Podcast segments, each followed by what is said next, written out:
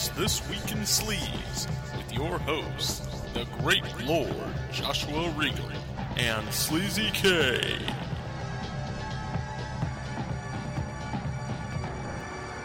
This podcast has been rated Category 3. No one under 18 may be permitted. Let's talk some fucking ripping off, or rip off. Uh, the Untold Story was hot shit and made ripples, including during the award season. So, at least one set of makers squeezed in the idea of doing their own Bunman amidst a prostitution and cop story too, three in one essentially. Clearly having trouble coming up with an English name that would evoke the untold story. What they settled on, these makers, was the untold story was the original that title. What they settled on was the unpublicizable file. Talk about trying to squeeze blood out of a like a rock or however you say it. Like imagine the dialogue uh, when they sat there in the offices trying to come up with an English title. So let's start, guys. The the is good. The is good. The is good. That's awesome. That's genius. No one's gonna accuse of, of ripping off. Un mm, mm, mm, t- no no no no no. Um per um per per per per per bleu per bleu per bleu per bleu is good. It's almost a word size, size, talk about size, unpublished size. Fine, unpublicizable, and file. Untold story, unpublicizable file. It doesn't make sense. Good, cut, print, movie, don't release it. It's out of the cinema in one week anyway, so who cares? Ta-da! Category free movie. You know what uh, David Lynch would say about all this? What would David Lynch say, Josh? Um, Ideas, they sometimes they come out of the sky like balloons, and you grab a hold of them, and then you just see where they take you. therefore, the unpublicizable file. Therefore, the unpublicizable file. So uh, that's the movie we're going to review. We're going to review a uh, ripoff of the Untold Story. Not a good one, but a ripoff nonetheless. So uh, you know, you, you you get what you get with these kind of uh, makers. It's uh, you know, we, we, with such a like. Uh, what are we gonna call it? Can we uh, the unspoken tale? No, everybody's gonna think it's Lord of the Rings or something. Like go with the unpublicizable file. You know, it, it's such a like the last resort in terms of a title. It almost sounds like we, we've gone through the, um, you know, our thesau- thesaurus or whatever to come up with alternate words for for shit, and this is this is what we end up we end up with.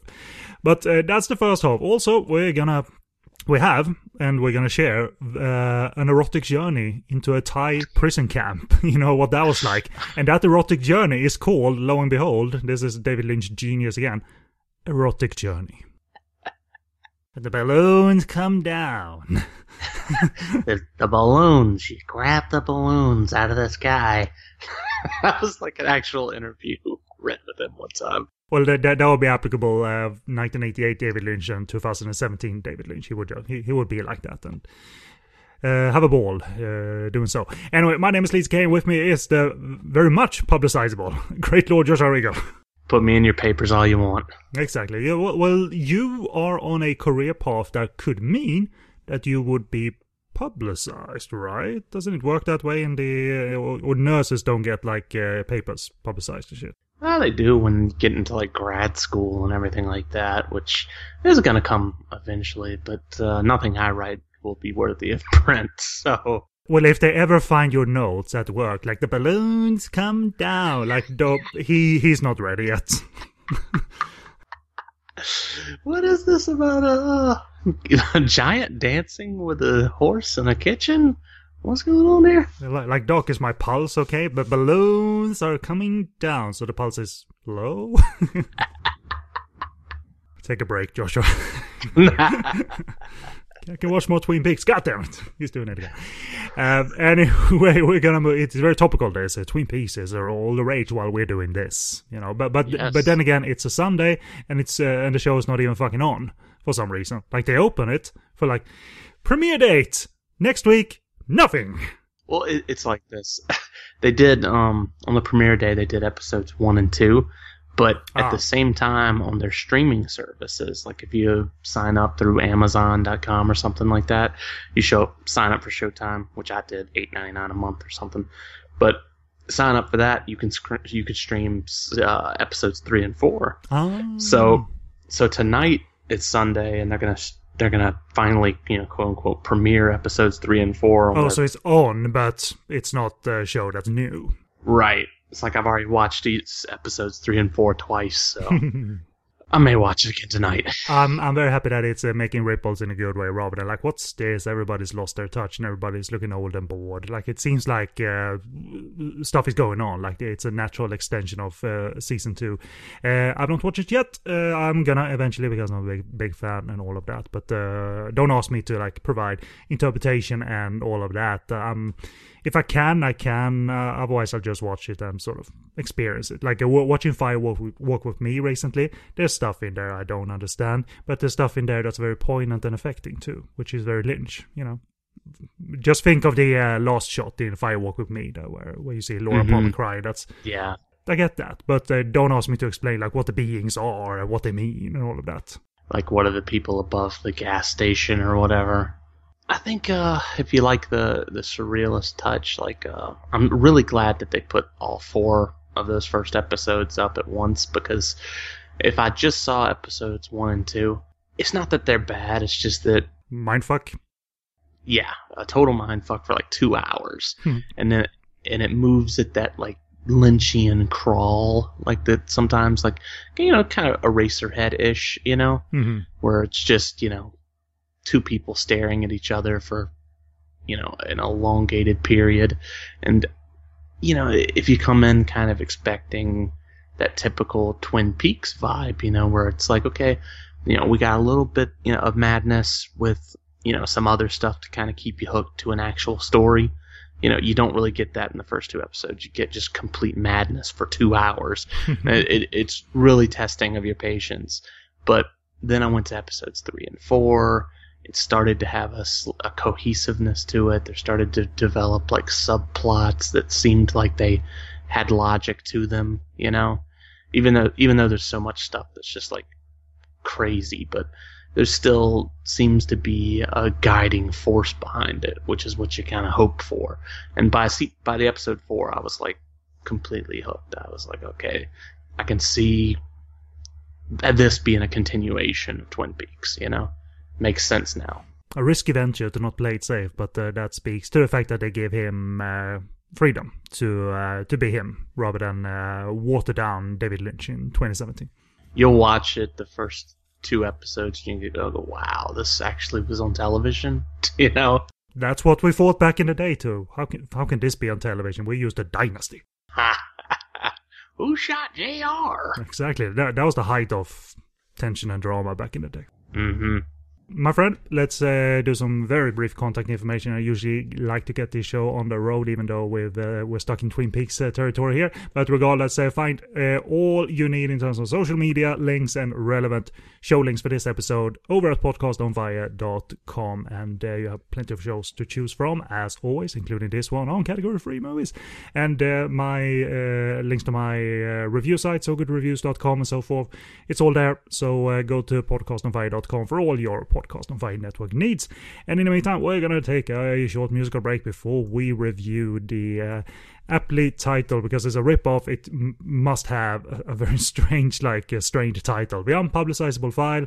It's a rip-off of The Untold Story, and it's from 1993 as well. It's timely in that regard. And uh, after a musical break, we'll be back to break it down, just how bad it is. So, so yes, spoiler. But uh, regardless, uh, we'll be back.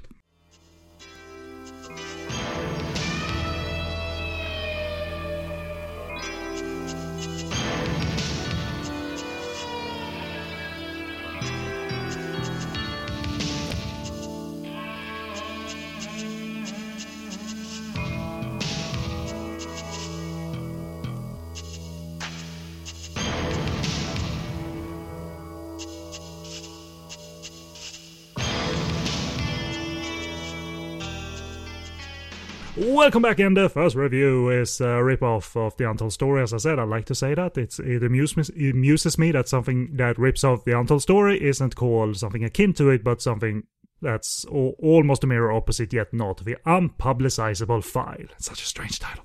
Uh, and plot from my review of the film. Jumping back and forth between the following plot strands. Liang, played by Yu Gambo, works at a restaurant. Struggling, he is struggling with gambling habits, and in general is being looked a downer because he's a cripple. I don't. They, you never really see him act that out. You know, cripple. What? Where? And uh, but he, he has a limp every now and again. A very bad, very bad limp. Anyway, crossing the line uh, by uh, actually. Um, murdering one perceived oppressor. He quickly disposes uh, of the party into the meat supply in the restaurant. So here we go, Bunman 2. Waka waka. Waka waka. He's um, seen in one scene giving an elixir. He says it's an elixir to Visured Triad boss Cow to cure his impotency. But within the low rent whorehouse, Cow and gang are losing control. All while the police, headed by otherwise category 3 villain William Ho, try and uh, seek out solutions for both the murder cases at hand here.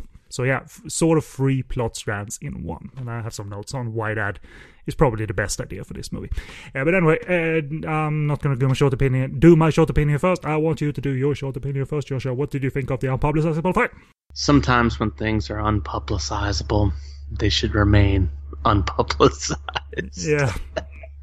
no, no. Uh, I, you know, it, it it delivers, I guess, what you expect of it. You know, there's some boobs, there's some blood. You know, so I mean, how bad can it really be? Then you try to decipher what's actually going on in the plot, and that it's not the best movie to review. You know, because like God knows what's happening at any given moment. Which is actually something that can be said about both of our films. Yeah, today. pretty much so. I mean, the through line of the movie, it's basic, it's functional, it can do some exploitation and violence. It, it's not interested in anything else, really. But wisely, it takes the three ideas the Bunman idea, whore, whorehouse prostitute movie idea, and the cop movie, and makes it all into one movie rather than three struggling movies. You know what I mean? Like, I'm convinced these were three ideas, but they sort of just mm, in a blender, and there we go. Because why wouldn't you rip off something that has created ripples, especially since it since it won an award? Um, so it it, make, it makes sense, but I'm sort of surprised why we didn't get more. I can't think of many other Bunman other than when the actual Untold Story 2 came out, which wasn't connected to, to the first one. A- Anthony's in it, but it's a different uh, role. But it's actually not a bad movie. Uh, made in 1998, so it was way way down the line. Um, you know, it, it's uh, in true crime movies were plenty anyway uh, during 1993, even though not all tackled same crime. So even though this doesn't seem like a true crime movie, it, it just is a product of the time, and I'm not surprised at all. It came out like that, and then one of the only good things I can say about it, truly good things, is yes, it took three ideas and made one movie, but it's it kind of shows that everything's crammed into one, and the connective tissue is very threadbare. You know, characters do appear in same scenes, but that's just the basic sort of um, you know one of the things in my notes is that the filmmaker just puts it there. You know what i mean? Like it's supposed to be there. That makes it a film right? So let's just pu- put the thing there. Good. It's still running. It's a movie still. It's a movie. They have names. The characters do. Some stuff happens. Any um, uh, promise initially when we see um, the you know crazily violent uh, sort of um, unwarranted violent um, opening murder you know the, the psycho chase psychos chasing the woman in the rain uh, any promise to that you know it's uh, it, it, it's certainly blue and rainy mm-hmm. You almost forget that that happened. yeah. like really, I mean, that is. Does that ever factor into no the plot? no i mean No, supposedly okay. it's a prostitute running away from the from the whorehouse and we and one of the uh-huh. characters is one of the two sort of gods of the prostitutes, I suppose. But it, we, it's the kind of movie where you know the chasing psychos are overacting and they're stabby and they're getting lone wolf and cub style blood shot back at them. Type of Boy, is there some there's some overacting in this, God.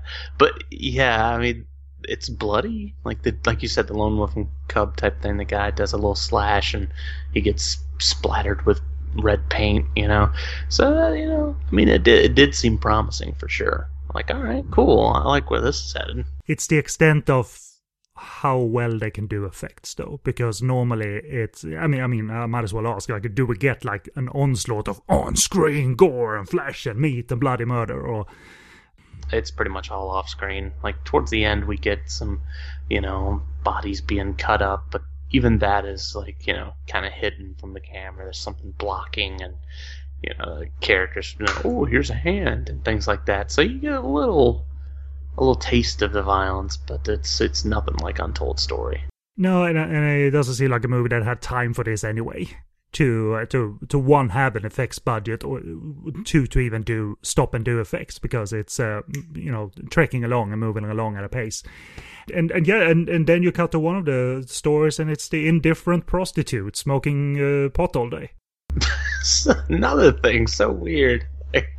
And and and they just sit. I mean, yeah, they they're, they're trying to paint this world as gritty, and uh, they, this is not uh, this uh, glamorous, uh, glamorous like PR club as we see in some some of these uh, call girl movies. But for me, the movie might it simply looks like it's shot at boring locations rather than being gritty and real. They obviously didn't have a budget at all because, like you said, it's like no club or anything like that. It's literally just like an apartment building that they same one they keep coming back to, you know, and they to insert the grittiness they have, like you said, this the pot smoking, which of course somehow leads to the heroin use, and then there's like that's how that's how politicians li- like to uh, Exactly. li- like to connect uh, drug use. Like uh, if you smoke, you're straight onto heroin, man.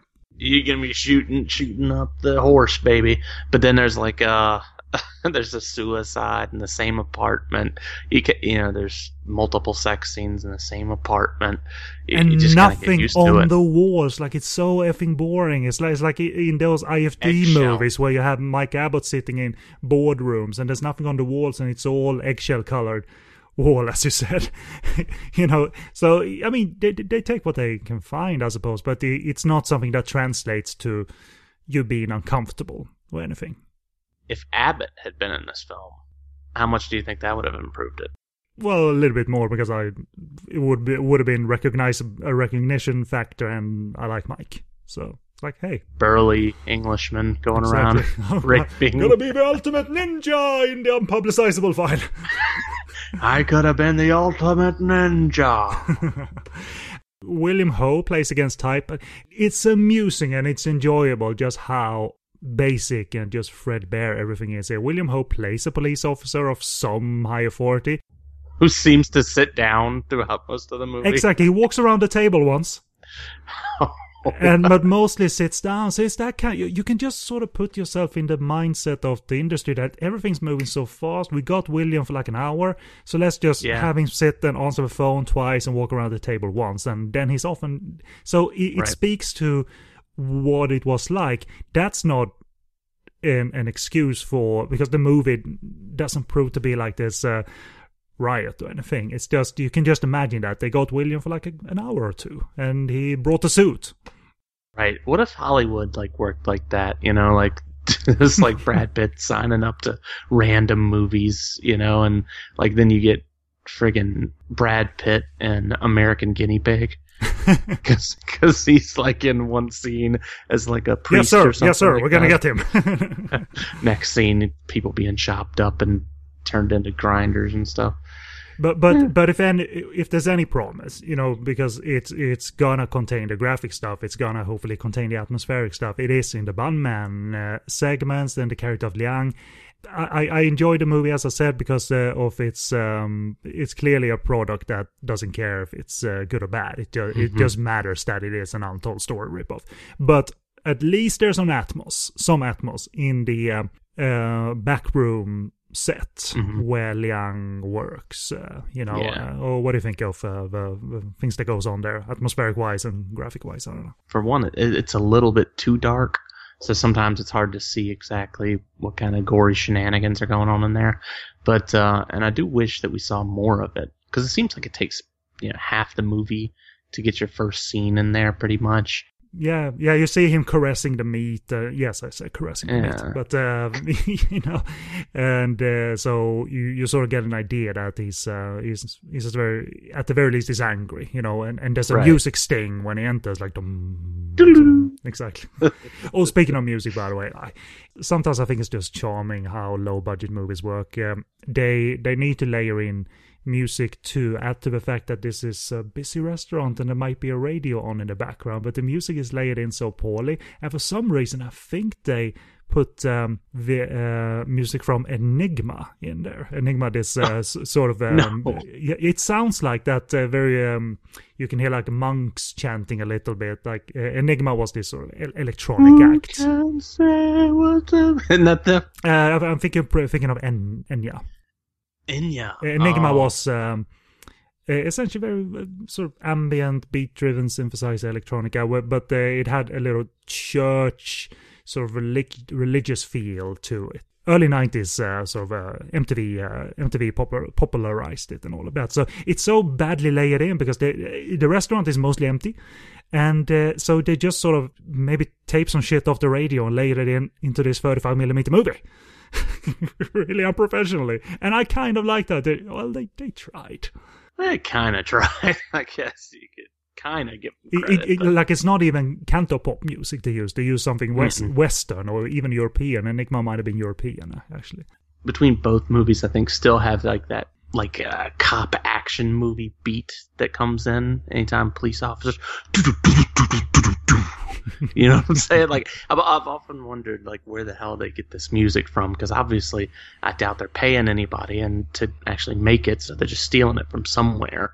And it just seems like the same thing in every you know cop action sequence in every low budget Hong Kong film ever made. Yeah, maybe they just owned a limited amount of soundtracks or something and uh, and, and put that to use in movies. Uh, because you, you would get like the professional version of that and like the John Woo pictures and stuff like that, you know, with like the they'd probably throw in a sexy sax riff or something like that, but like these movies just get like just the basics, like it's a porno as well. Um, initially, it doesn't seem like it's interested in the porno at all because uh, Mm-mm. w- uh, one of the first sex scenes merely starts and then the the director pans over to the the only thing they have on their walls. It's not a painting. It's not a poster. It's a little picture of uh, two people uh, backlit uh, on a beach. So it just sort of starts the foreplay, and then now we're done. Let's zoom in on that thing instead. Cut print. romantic. L- like d- does it need the sex to save it? Uh, i don't know. I think it needs the graphic stuff to save it like atmos and like an increased horror vibe but d- it's not on the cards that that's gonna uh, be in there. So it merely sort of does and it merely sort of puts stuff. You know it, it's it's workmanlike but not in a very positive way. The sex is just there to pad out the timing, like Oh, it's oh just God, just to get us to eighty minutes and let's go. That's about it. there it, it's not terribly interesting in the fake humping either in terms of filming it in a sensual and stylish way. It's it, it does amuse me when, when it is simply just pick a boring bedroom film two people tilt the camera up tilt the camera down tilt it to the side tilt it to the other side.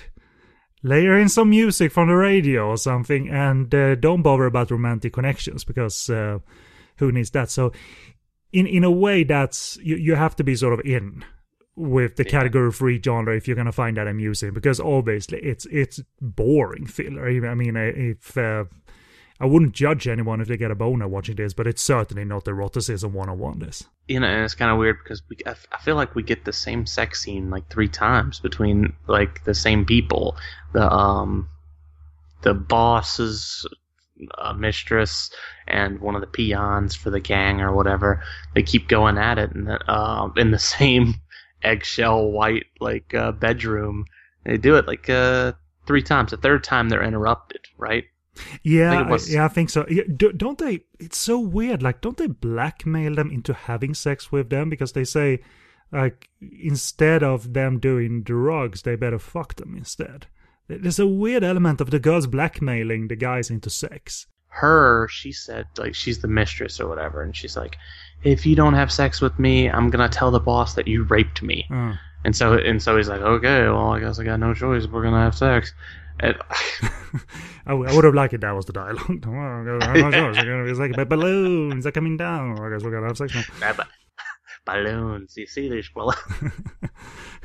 Cut to the balloons, like you know, instead of shooting sex, like cut the Cool. balloons. Coop, we've got Albert, Coop, Denise, What's going on in here? You're having sex. Why is he rubbing on our breasts? The sounds remind me of a small chihuahua. Is it amusing to sort of watch it and and see, because I I bet you after a while just sort of saw through the movie and the producers train of thought like okay I know what they're doing here. So let, let let's just sort of be fascinated about how if they do any good in terms of a rip-off production because it's not going to bring originality so much. So why not just watch it with a different pair of eyes? Like did that happen? Were you sort of thinking well let, let's watch producers do their best or worst here you know you know, this is just a straight up cash grab. That's all it is. You know, and it, is that at all fascinating to sort of watch them? Absolutely. Yeah. Yeah, I, I, I, totally. You know, to me, you know, it's the same reason guys like us sit there and track down shit like uh, Dragon Lives Again or the uh, Clones oi, of Bruce oi, Lee oi, or something. Dra- shit.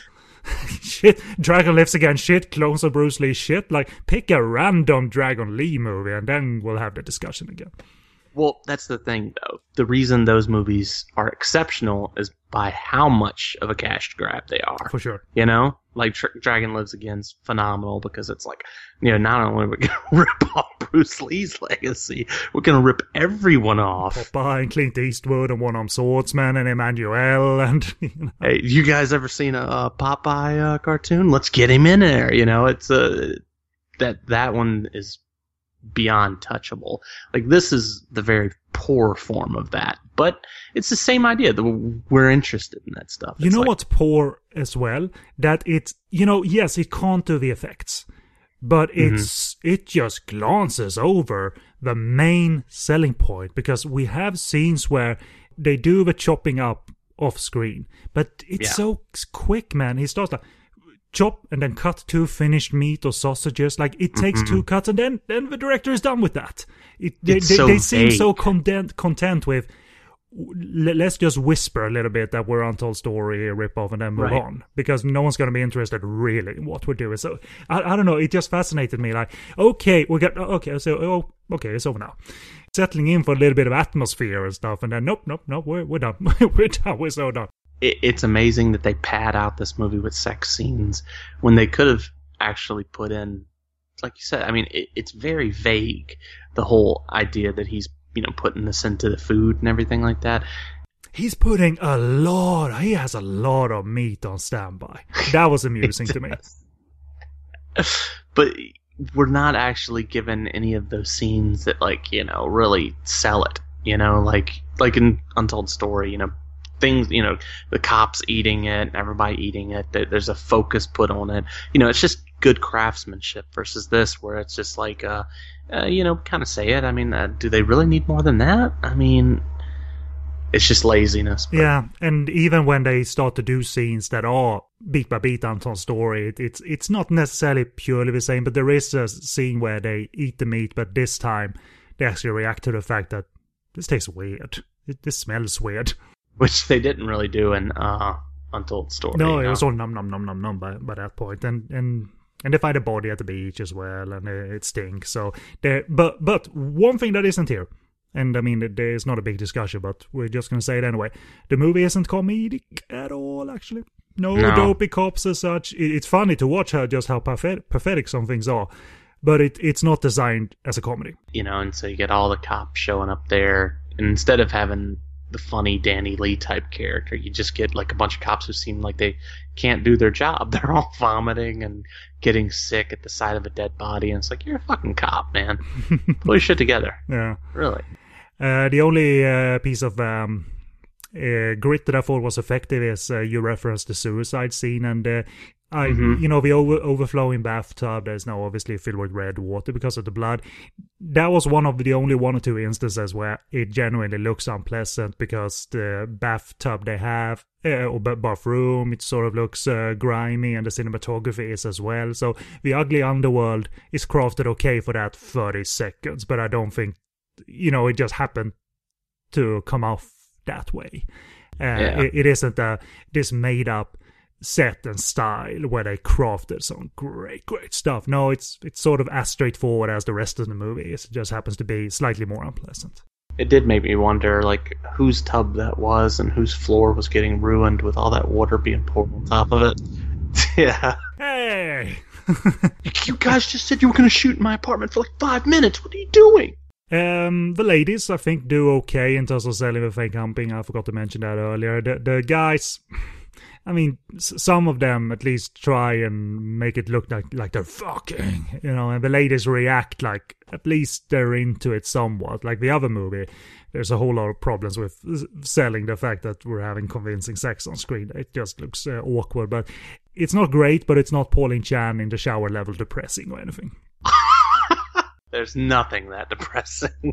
Poor Pauline Chan. Because because visually, this movie sort of is on the same level of that scene that they've uh, redone in uh, reused in uh, several movies. But uh, at, at least you know they're they're they're into it. There's some noise in the sex scenes, and the ladies do okay. But uh, obviously, no, no one is skilled to elevate uh, sensuality stylistically and stuff. That's one more, you know, th- positive thing you can say about the film. None of the nudity looks as if the, you know, main actresses were kidnapped. So Yeah, there's that. There's that. a voluntary. it, it really looks voluntary that they got nude, nude in the film. The second unpleasant uh, thing is, of course, the makeshift uh, torture method that the character of Cow uses. Uh, for for some reason, they have something in the ceiling where they can uh, they can uh, thread the rope through, so they can tie that prostitutes, uh, you know, uh, upside down and tie her to, to tie a rope to her feet What a scene. it, it is really me grasping for straws though in a way like i'm trying to find like what is effective what isn't but it, is stuff like that is it at all genuinely unpleasant when it goes into like punishment and torture territory if you will Not really. I think it, I, the fact that he brings out a whip and everything, like uh, the woman gets hung upside down basically with her crotch, you know, split in the air, kind of exposed, and the character brings out a whip, and I kind of get the feeling it's going for like a BDSM type, you know, feeling at that moment, and then the fucking director does this, you know, the shot goes from him going down her body with the whip and then automatically we get a cut to him holding like a machete and we get three swipes and then we get a bunch of blood it's not action directing in terms of violence one uh, 101 either i suppose uh, could this have been cut do you think or do you think it's just really bad filmmaking Uh, either or. I mean, there are cuts present in the movie. Some if you, you can hear some audio jumps and stuff like that. But uh, I'm I'm not too sure about that because uh, wh- what is there to cut really? I mean, there's not that much graphic stuff. I mean, may, may, maybe maybe extended uh, like uh, hittings and blows and all of that. That would have been cut, but it's certainly no uh, nothing in terms of gore to cut here. you don't go from a shot with a character holding a whip and his like right hand at tracing it down a woman's body and then in the very next shot have him holding a sword you know no, exactly. it doesn't take a whole you don't have to go to film school to figure that one out Very much so, and and and, and maybe indeed there is a some shot missing. Either they didn't make the laserdisc transfer or something like that. Who knows? Maybe it wasn't developed at the lab, and they had to strung together the movie anyway. Because uh, Well, hopefully the Blu-ray that uh, Criterion's working on is gonna, you know, fix some of these issues. yeah, we we we volunteer for the Criterion corner uh, where we where we di- where we di- dissect this stuff and just and talk of just how many people fucked in this movie. That's the real topic for the next one. Exactly. Uh, the two movies out of three are done after one hour. Uh, they do a raid on the whorehouse, and uh, they're free, and they're, uh, we got cheery music for five seconds. Cut to Bunman lights. You know, we're done. We're done. They're free. they're free. There's no we. There's no attempt of us having a connection to anyone. So why linger on stuff? At least they realize that that no one knows who these characters are. So like uh, free. Boom. And then the the Bunman movie takes up the uh, the rest of um, of the movie and you know same applies here. There's no real elevation in terms of graphic intensity gritty intensity. It's just oh that's it. We've seen that with the lights coming in through the fan. Okay i like that in the first half hour. I still kind of hmm. like that but there's nothing here that gets elevated. You know there's no steady increase where we go like whoa at least one moment made us go whoa. It's just sort of Okay, the guy lo- the guy looks good though. The, the guy they cast, he's got a mean Yes. ponytail. He's got a, an attitude that that at least is uh, okay. I didn't think he was trying to completely rip off Anthony Wong either. You know, I thought he was trying to do his own thing. So I thought I enjoyed that about him. Yeah, because Anthony uh, Anthony was genuinely scary when he. Uh, I believe you had that note in the review we did, where uh, Anthony doesn't scare us by shouting, but rather than switching switching his demeanor ever so slightly. You know, uh, the, the look in his eyes. And, Yeah. and that shaved head look, look in the glasses. This guy, I, I love that. the first dishwasher guy, the guy he kills. Uh, what is it? What is it he wanted from him? Oh yeah, there was um he he had a golden necklace, right? And uh, so so the guy to sort of like okay, I'll act nice and sort of uh, ease into this situation and manipulate him by simply, hey, can I borrow your necklace? This was this was right after the same guy witnessed a conversation where he was trying to borrow money Exactly. from the mafia guy who wouldn't loan him cash. So he was. He, I love that. That he. Why bother with a whole spie- spiel? Just hey, can I borrow it? Like. so I can imagine if he got it, he would just like ah and then run away. Just go pawn it, you know, so he could buy more lottery tickets. Uh, death by brick phone is a thing that's gonna date this movie. Someone gets their head uh, bashed in with a brick phone, one of these uh, big black phones a la 1993. So uh, there's always that. Uh, I know they were sort of heavy, but I don't know if you could kill someone necessarily with one swipe. And I don't think that's the only thing dating this movie. Product of its time. Yeah, exactly. It doesn't linger on a lot or a lot of graphic stuff because it doesn't have any chops to do it, and that includes sort of how it con- how it concludes. Uh, you know, it just finishes uh, quickly. It doesn't linger on scenes, and uh, we got a we got a very bad jump in the air type of ending. Oh my god. Did you notice that it was sort of off? You know from Wong Jing movies that they all jump in the air and go wow, but because they sort of ju- they, they they jump back, they look eh, they look down Yeah. on something and they jump back. You know, up in the air, back, and not up in the air. You know, like uh, like uh, hands out, flailing kind of thing. So they can't even do the wah ending, right? And this is after a movie that has had almost no comedy in it whatsoever, you know? Yeah, it, it it is the only thing because it ends on cheery chirp, the chirpy music. Like, where did this come from? Did they realize too late that oh my god, people wanted to be funny too? We forgot to craft the Austin Wai role, the cop, the the younger cop, as a Danny Lee type of role. We forgot to do that with William Ho. So what else do they do? You guys know Wong Jing, totes. Totes. He, he he does the Y ending where we jump up in the air. Yeah, let's do that, but just do it really awkwardly because we're not. Because we're we- really awkward. exactly. So yeah, as sort of choppy as the review sounds, it's sort of what the movie is. But I, I don't, I don't rewatch it constantly or anything. But I, when I do see it, I, I'm sort of reminded of just how fascinating 1993 could be. Any type of filmmaking got green lit. You know, whether you were good at it or not, whether you were doing anything original or not original, whether it's a highly incoherent patchwork, as long as it has something that will have the category free stamp on it, boom, out in the cinema and out quickly as well, because many of these movies, because there were so many movies, didn't get extensive play or anything. And I doubt this uh, stayed for like more than two weeks in the cinema, if that. Exactly. That's the that, that- that's the reaction we're looking for. Oh. but no regrets, right? No regrets, no. It's it's enjoyable enough for being a piece of sleaze, you know, but uh, it's far from anything that you want to sit there and recommend to other people. Yeah, the the spikes in terms of frequency are very, very, very, very tiny. You know, it's sort of like, ooh, okay. Uh, like even uh, oh, I forgot to mention this. I I love that they sort of desperately want to make that um, backroom set lit from uh, outside to have uh, um, to to craft the atmos. So they even have holes in the door. At one point, the door it's like looks like like make holes in the door. Does anybody have a gun or something? Just so lights can go through it and the shot can be more atmospheric.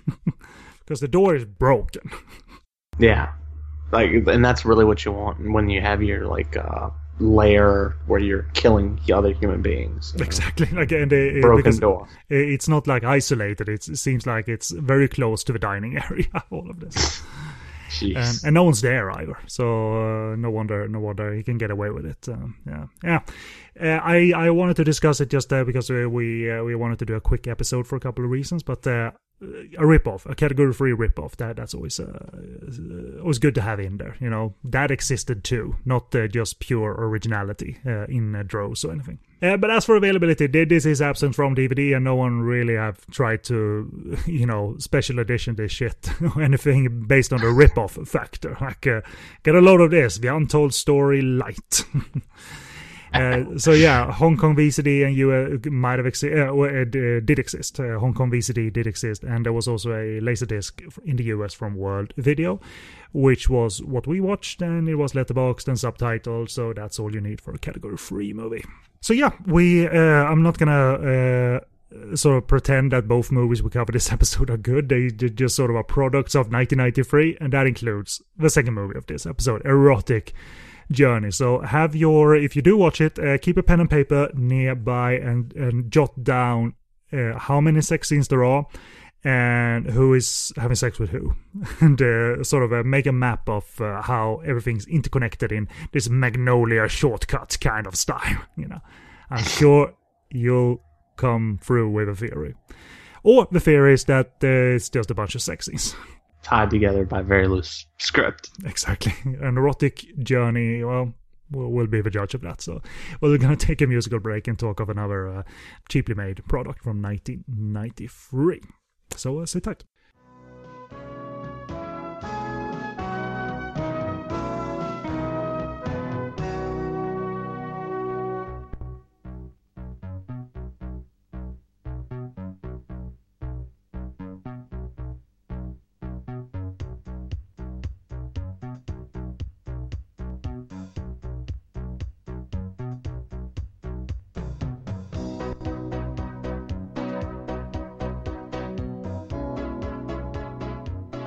And welcome back for this second excursion into not rip-off territory. This one is just it's more ripping off the rating territory. It's just cash in on the rating. It's 1993. Everybody and their uncles are squeezing out these movies. We can too. You know, so erotic journey from 1993. Ta-da! and uh, so they went uh, to they had a little bit of vacation and shot a shot a smutty movie in the jungles of Thailand. So uh, it's about the following, and it's the plot for my review of the film. Three friends, among them Chan Wing Chi, the co-star of False Lady, a much better movie. that was the lady in the in in, in um, oh, I've forgotten his name. How, how can I forget the third third Cox, uh, Coxman's uh, name? Chu, Li Chung Ling is that his name? Yeah, yeah, yeah. yeah. the the, the wonderful third coxman of uh, category three, uh, Li Chung Ling. So his character was uh, inhabited by Chan Wing Chi for False Lady, and that was a rather good movie. She was a rather good actress in this movie. She's in it. you know, just like our, just like people are, she's in it. So she's part of Three Friends, a little bit of a tomboy, and uh, she, they travel to Thailand for fun and they're getting it instantly. Sex galore across the board leads to unintentional involvement with drug smugglers and eventually time in a women's labor camp. And gritty stuff like that. Oh man. So, is it uh, a WIP movie for the ages, spiced up with some some finely tuned exploitation elements, Joshua? he, he said, "Try not to sound sarcastic." Uh, no, no, it is not. Is it an erotic journey at the very least? Uh, it's kind of I don't know. I mean, it depends. I mean, there's a lot of nudity, and they go from one place to another. So I guess you could call it that. I mean, it's not too far off the beaten path. I mean, the movie literally opens with a woman stepping out of a shower and just taking off her robe. Like it's immediate. Boom. No, No credits, no nothing. credits, no production company, no, No. no nothing. Like so, if you're sitting down like comfortably with your, with your popcorn, like you're getting your sellable element right away. I wonder if it showed in like little theaters like that too. Just like, boop, here you go. Like, whoa, oh shit, did I miss something? like the preview for the unpublicizable file, and then this movie started. like that looks shit. I, I bet our movie's better. Unpublicizable file next week. exactly. So they, it's the quickest nudity in a category three movie I've ever seen. Like Yeah. under five seconds. Uh, you know, uh, it- it's the pre-credit fucking before the holiday. You know, the good times in a movie and the good times in a common-looking bedroom. Uh, and uh, you know, uh, it's realistic. I tell you, Joshua. how how crazy is it? Like it begins with the old girl. She's having sex with her uh, significant other, this guy, because she had sex with him twice the night before, and then she had sex with him that morning. And it's also that he doesn't fool around while she goes to Thailand with her friends. Thi- This is the most interesting tangent of the movie because it it it, it doesn't attempt this, but it is on the screen. This uh, hypocritical nature to um, Uh-huh. to fidelity. You know. It's crazy because like the very next thing, okay, they get in the, I think they're waiting for a car or a bus Yeah. at the time, and they and then they then automatically they're in Thailand and they pretty much have an orgy with three guys. Yeah, so the, the lady who has said, like, well, I had sex so much with my man that uh, he's not going to be able to have sex until I come back. And I have to tell you, these are Hong Kong males, lady. Uh, Hong Kong males are ready to go in uh, in an instant. Uh, you know, as, as soon as you were out the door, he was out clubbing or something. It's, he was just looking for the next pair of busts. exactly. You know, he doesn't look like the glass-eyed sort of Charlie Cho pervert, but yes, he's a Hong Kong male. It's a Hong Kong movie, so you figure it out, you paranoid woman, you. Uh, so it, it's the only part of the movie that's really interesting because it's the sort of interplay between women and men that uh, and insecurities and paranoia. But obviously, the movie isn't intending to be a grand statement on this, Joshua, right? Or is it? Maybe it is. Maybe we're just not reading it right. It's like Lynch, you know, you pick ideas out of the sky. And you know the that was, just one of balloons the- flow down over Thailand. that was one of the balloons, you know, and we just didn't. And you're right, on it, on one know? of the balloons, you're right, Coop! Coop, Goop, get in here. What, Albert? What did you say? The girls look like little chihuahuas as they have sex. He's not here, Gordon. He never was. What? This just not Thailand. We're not going to talk about Judy. We're not going to talk about her at all. Little David Bowie in there now.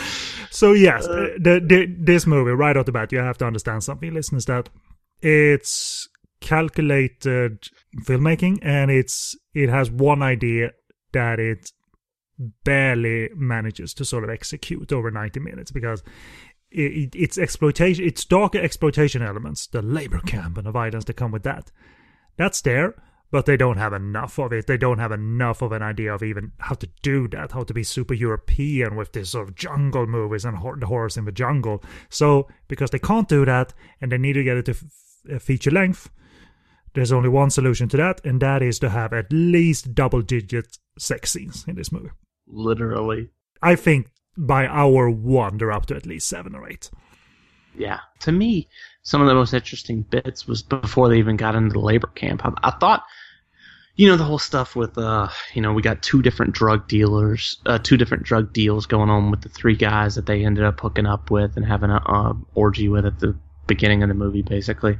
You know, we get, you know, back and forth, uh, the guys going and, you know, doing drug deals, and they come upon Dick Wei and they have this big fight with some Wow, wow, wow, wow, wow, big fight. Uh, you know, reel it in, reel it in, Joshua. I know it's a sort of the best part of the movie because D- Dick Wei looks okay, but believe me when I say this, this fight was conceptualized five minutes before. They did some Exactly. rehearsing, they did some kicking. Dick Wei fucked off. So don't make it sound like this is the 36 Chamber of Shaolin style fighting here. No, yes, it it, it it looks highly choreographed. Like they very slow as well. It's sort of IFD style in terms of like it's it's quickly conceived. Right, There's yeah, some yeah, yeah. skill, but it's over very quickly.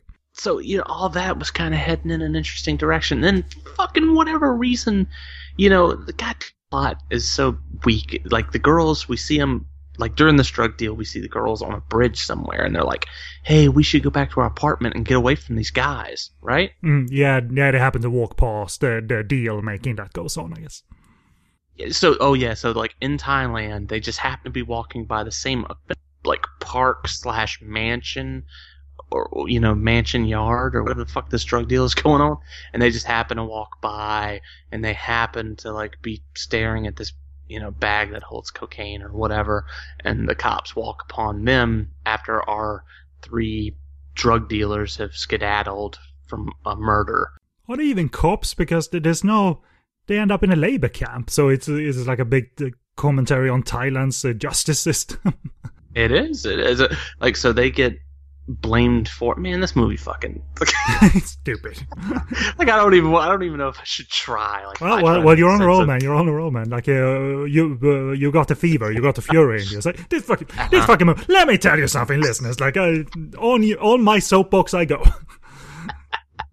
yeah, but you know, it, it's like they don't even try. Like it, it's it's it's vague attempts, and then it, it once they get into the prison camp, it's like they give up for a good thirty minutes. Yeah, because we lose our actresses too, so they go, they go, they go anonymous, uh, anonymous uh, girls, uh, Thai or not, um, having sex with the prison guards. And and if I can just reel back to the uh, hotel orgy scene, you can argue sometimes that they're trying to make it real, but that's not really what we we want with porno. You know, it's it, it, when when it's real with porno is when they they try to make it look like it's shot like reality.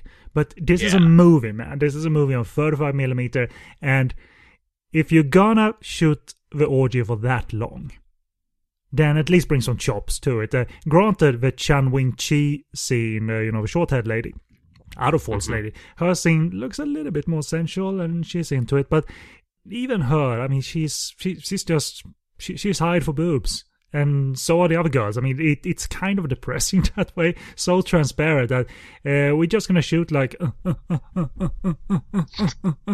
for five, seven, eight minutes, you know, across the three couples that uh, make up the orgy, and if that was the only filler scene, fine. But it's sort of the theme of the movie, isn't it? That uh, any opportunity where you can actually lie down, you know, any area where we're at where you can lie down that is not vertical, th- that that's a sex scene.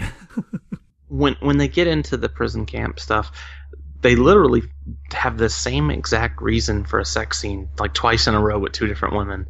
The woman tries to basically escape, and then the guard comes up and says, "Where are you trying to go?" And she's like, "I'll do anything not to be in trouble." because I'm a lady like that, that I can feel this was dubbed in English. This would be my accent.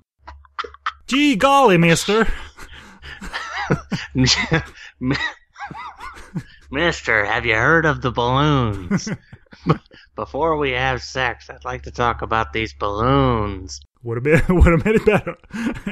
Definitely. but but you're right. Like they they they they're so uh, so so desperate for filler to get it up to 85, 90 minutes that they they they do that twice and they miss the point of making it horrific for her. It's supposed to be horrific for her because she's forced into this by these guards that are in the position of authority and they can essentially rape her as they like. But they just sort of make it into a, a shared pleasure. Yeah. But but not shared pleasure in that sort of straw dogs kind of like oh my god way. No, uh, she's into it. It's fine. Pr- prison is not that fucking bad. There's that scene where there's like a three way between uh Oh, that looks with two guards. yeah, but this, yeah, it's like DP basically. But you know, it's a three way, and the woman she really did not want to be involved at the beginning, but like immediately as soon as they start having sex, she's totally into it. I found that less amusing because I, I, I wondered like you don't need to be that smart as a filmmaker to sort of make the mood unpleasant. It's clearly something they're forced to be there. This is the situation they can be in, but no. These filmmakers, and now that I'm talking about it, that makes it amusing. This these filmmakers just argue that, well, everybody's horny, so why would why wouldn't they be horny in the in in in out and about and uh, uh, having sex on the leaves and on the ground and uh, masturbating in their cages and have lesbian freeways? Like everybody's horny. Everybody can relate to that. We're making relatable cinema. You know, it's that kind of like really, guys, really, guys. And I'm saying guys. No woman made this. Okay. There's even a sex scene like immediately following a sequence like during the big escape, which spoiler alert, they try to escape at the end. Uh, there's the big, you know, they they're covered in leeches after getting out of like crocodile infested water, and there's a sex scene immediately afterward. like you just pulled a leech off of your skin. You really feel like going in? Oh. That looks like real leeches that they put on the actresses, or just Uh-huh. uh, made them wade into the water, and how however many leeches came out, and that'll be it. Uh, doesn't that hurt to pull uh, pull off leeches? Don't they have like te- teeth and shit? Yeah, so a lot of times people use knives to get them off and stuff. What about uh that snake sequence, the biting of the snake? What do you think of that? That, that was um, uh, unexpectedly unpleasant. Uh, but and it was it was really what I was hoping the movie would go for. Like that, you got the jungle, you Mhm. got an exploitation style of thinking, meaning that you we're gonna do like heinous things and politically incorrect things, but they don't use the environment of. They, they clearly have the concept in their in their head that we can use the environment of the jungle for horrific things. You know, animals can kill them, and we can threaten the girls with animals. But this scene where uh, I think the snake is dead, I don't know. but regardless, uh, a girl, and this is not an effect, a girl is literally forced to do something very unpleasant, and that is just to simply bite the head of a snake, of a snake, and the blood that comes out of its uh, well neck, I suppose. I don't know if you call it a neck. It just spurts, um, squirts uh, like right onto her mouth and her teeth and shit like that. hmm Wh- Which is really okay. We're are we're an exploitation movie, but it's that moment, man. It's one moment where they they sort of like, look at us, we're sort of edgy, aren't we? But they didn't go all cannibal holocaust on us and like road that shit. You know, No. if we're gonna be edgy we're, and wrong, we're gonna do it from beginning to end. No, it's just that, and, and, and therefore, it's more um, literally unpleasant and sort of unnecessary. Where you just sort of like, hey, look at us, we made this girl eat the head of a snake. I don't know. It certainly looked real as she pulled away, and you could see the flesh kind of like you know pull apart. There's no way But- that was an effect, though. I don't know. I, I'm just the the amount of blood that popped out of there. I don't know. I mean, he he he held it tight though, so maybe like the I don't know. may- may- Maybe if you eh, hold it tight, bite the head off or rip the head off, there, there's gonna be a little bit of a blood spurt because I don't know how this. I haven't done it, Joshua. I haven't done this.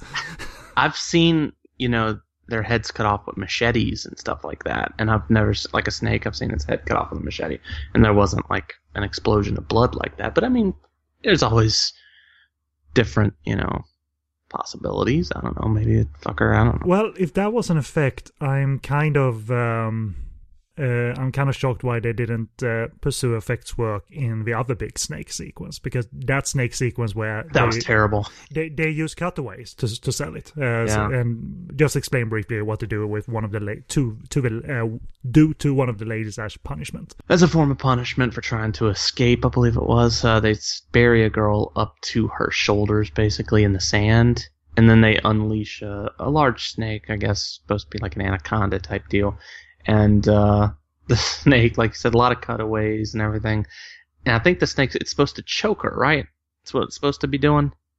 Well, well, it does, but uh, you never see it crawl, crawl onto her neck. You just see uh, people reacting, ah, and then they cut to the snake being wrapped around her, being very still, and then and then um, going away. The snake is very loosely draped around her neck at that, you know. And, and, granted, I don't know how you would do that effect, but if the prior scene was an effect, you would think that someone would have a little bit of a know-how on, in how to sell it on screen. But uh, they, they they just use cutaways; it doesn't work. I would have just wrapped the snake one more time around it so that you couldn't see the big gap between her neck and the opening of that little the snake. You know, Yeah, exactly. just double double up. After that, we get about three, four more sex scenes. I guess like there's no uh, there, there- there's no depressing factor where we sort of feel for these girls being in the prison. Most of the time, Mhm. it's not too bad.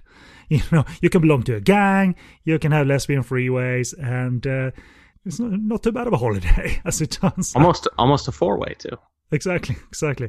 The only thing that made my heart race a little bit is that they placed the scorpion on Chan Wing Chi's uh, like uh, heel or foot, and Mhm. I don't know if you can extract poison from scorpions.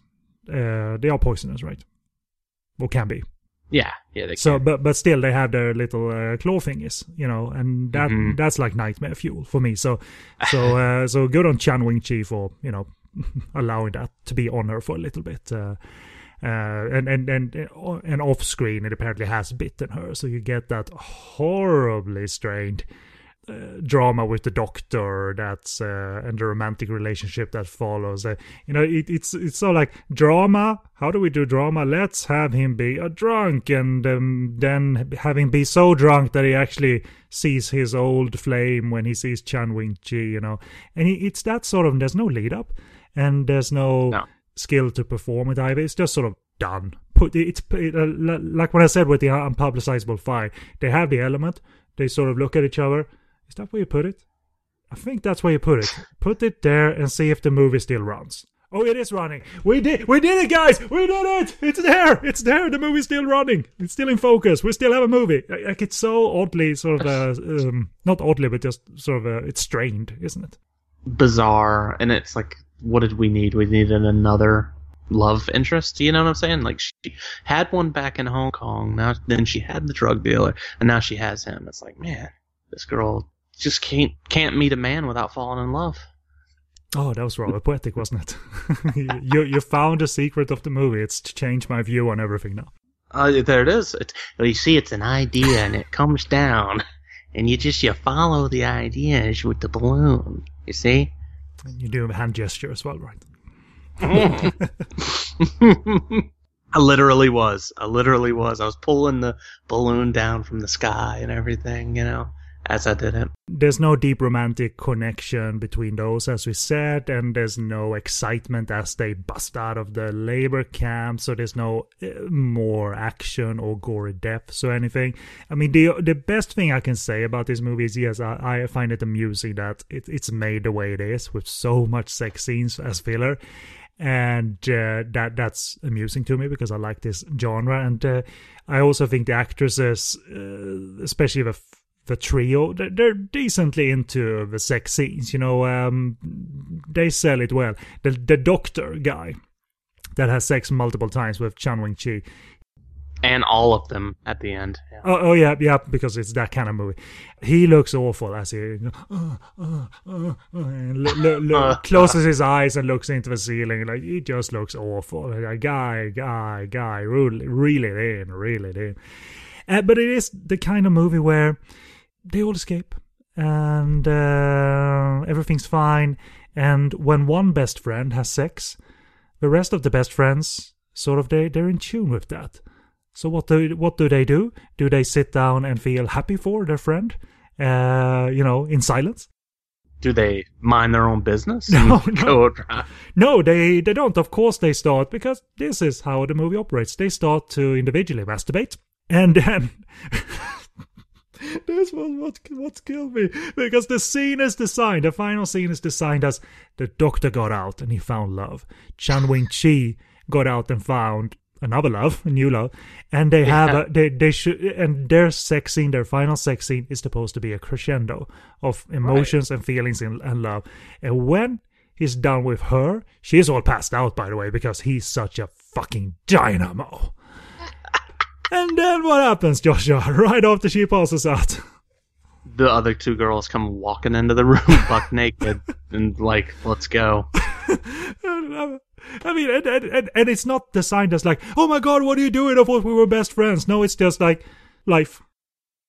I didn't understand. Like, is it supposed to be that you know she would be okay with it because her and her friends are so close, or something, or is it that she's passed out and he's basically cheating on her? You know, I, I have no idea. I, this relationship, Well, well, the non-verbal isn't uh, isn't uh, the strength here. The non-verbal is just causing confusion for us. yeah, So yes, erot- an erotic journey rather than well, it's a journey that had a lot of fucking, but you wouldn't name this fucking journey or anything. Well, it's a fuck, it's a, it's a fucking journey, of course, but uh, amusing just because of the volume of uh, commercialism going on here. But is it executing it co- uh, commercialism well? Well, not really. It's not. Mhm. It, it's not um, setting the world on fire in terms of eroticism and and uh, sensual pleasure and raw sensual pleasure or anything. Nope, not really. It's um, some some some sex that they shot. yep, some sex that they shot. That's the movie. That's the movie. Uh, and as for availability, this was only put out by Maya on Laserdisc. Back in the day, we got everything, you know, in some shape or form. Nowadays, obviously, we're not going to get a movie like this. I think Tai Seng probably did a VHS of that Master too, because I've seen a Tai Seng uh, VHS cover. Uh, it's subtitled, uh, this Laserdisc, it's clear, letterboxed, so it ticks the boxes for the kind of movie that we're looking at. As I said, I found a very odd factoid about this movie's release history. Because when I looked it up, there was um, a Japanese VHS as well, which is not revolutionary or anything. Of course, they No. they they found a category free movie. They wanted to release it in Japan. No shock there. And then the note said that um, the movie was two hours on Japanese VHS. I was like, ah, come on, no, no, that must be a misprint. I mean, maybe two hours, including I don't know trailers or something. But no, a friend of mine confirmed that this movie runs nearly two hours on Japanese VHS. Oh man. But it's not extra sex, apparently. Or not a lot extra Oh. sex. There's no extra violence. No. It's just filled with more dialogue. More sensational dialogue. Imagine two hours of this, Joshua. I kind of want to get it. I don't. I don't. And I want. I don't know how and why. I mean, they had the footage, and maybe some Japanese business uh, salesperson wondered if they could get an exclusive because they saw a poster at the film market of this. And they, they assembled all they had, maybe. into two hours and just shipped it off to Japan. Boom. Because this, this wasn't the case for every category free movie that they got extensive extended editions elsewhere. Uh, like in Taiwan, it wouldn't. It could have been extended, but uh, most of the nudity would have been cut anyway. In Taiwan, so I don't know. Imagine two hours of this. I, I don't. I don't think there's any extra sort of oomph that was cut from the Hong Kong version because why wouldn't they include that? Like uh, more. If they had animal cruelty, I'm sure that would have been included in the Hong Kong version. But yeah, it, it is a longer movie. I mean, at least 20, 25 minutes extra. That is crazy. No category free movie ran this long, and uh, well, that it wasn't needed. Yeah, uh, it blew me away that that was actually a fact. Uh, a friend of mine had a Japanese connection. He uh, and he knew of it, and plus he could read the cover art, and it said two hours. And normally the Japanese were very good with uh, providing good specs, correct specs. So yeah, erotic journey, the, the elusive two-hour version, All I can say is I, c- I can't wait for the Twilight Time blue. You know, limited edition that Uh-huh. will not sell out. In this case, right? Joshua pre-booked his and Ken's, uh, maybe Jared. That's it. that's it. Three. We have Three five thousand left. What are we gonna do? They might want to go one thousand on this one, Yeah. just to you know. Bundled it in secret with another repress of Fright Night or something, right? Just cut their losses and run that way. like what's this erotic journey the, the cover for japanese uh, art is pretty good it's it's a shot of uh, chan wing chi on the so-called crucifix. It's an x that she's attached to it is a minor scene in the movie where as punishment they're put on crucifixes but we don't get an extended scene where they leave them out in the sun or anything like that. No you're on crucifixes now. Cut to some sex scene probably. So the, the, the, there's no danger here. There's no edge or danger. But yeah amusing in parts but uh, it's these two movies represent category free filmmaking at its most commercially transparent i think which is uh, a fascination in itself but uh, doesn't make for fluid flawless uh, cinema certainly what would david lynch say about the two hour version David Lynch. Well, I, you got these balloons, right? God damn it, David. you do it for long slower and he cost laura dern and afterwards when she is due for the award i'll bring out a cow you? and sit outside the Academy Awards. Erotic Journey, Laura Dern, a cow, an award, and balloons. You remember that story? where where yes, he, uh, one man sort of um, um, sort of a cheerleading team for Laura Dern getting an Oscar nod for Inland Empire, and he did it uh, next to a cow. Did that have any reference uh, to Inland Empire, or it was just David Lynch uh, weirdness? or did I just, or did I just answer my own question? I think you did. I think David wins. Laura, Laura's not a cow. Goop. Oh. I like uh, my, my w- vague David Lynch impression. Uh, I only like to do it as he speaks loudly. I know David doesn't, Of course. but uh, obviously, Yeah. you know, you are witnessing a front free quarter view of a cow having a tender moment. Get ready again, Sonny. It's gonna happen. So there it is. That's one of the sweetest couples on TV. I thought that was so sweet. Mädchen Amick and David Lynch. Out of all things to work, sort of romantically, even though they they she's with Bobby at that point, but still, um, yeah. Like, like like the girls in this movie, man. Uh, like she, as soon as another man arrives on the scene, love. yep, It so, is. There it is, yes. Uh, okay, we uh, were supposed to do uh, a show um, on um, another pair of movies, but we announced it last time, but we couldn't do it because we do want King Hu on that episode. So at some point in the future, where the next episode, we are going to look at Pang Ho Cheung's 2012 comedy Vulgaria, which is a comedy about remaking a 1976 erotic movie called Confessions of a Concubine. And that movie exists. It's a real movie. Uh, so we're looking at both whenever we can. So hopefully we, we can get King Hu onto that episode and talk uh, some modern category-free comedy about making category-free movies because we, we kind of King like. Who? That's the kind of guy that makes you wish you spoke a little French. And that makes sense, of course. Oh man. So yes, that's uh, the plan for next time. Uh, hopefully we can get it done because I, I like whenever we discuss uh, uh, category-free movies about making category-free movies. You know. So as we always say, hopefully it's legendary. Good. it's legendary. In 25 years, it's gonna be legendary. Legendary. I mean, balloon. Thank God I don't need to do contact information anymore because uh, this uh, this time I would just lose it. But anyway, for all your Podcast on Fire Network needs, including social media links and uh, all the Twin Peaks links that are relevant to this show. I'll put those in the show post and uh, all the social media links, but we also have that on the main page. So just click the handy buttons and uh, pick whatever show on the network you like. We don't have a David Lynch show. Well, we do now, I guess. We'll, we'll work on expanding, if you will. But um, that is, uh, at any rate, uh, everything you need to um, for this episode. And uh, the rest of the network is on podcastonfire.com. So let's stop the fucking and this, um, and sort of um, uh, you listeners sh- should stop the. What, what would you say instead of saying an, a podcast? Uh, let's uh, stop the fucking and this unpublicizable Apple device program. Stop that now. That's as strained as how they came up with that title. stop your Apple device program.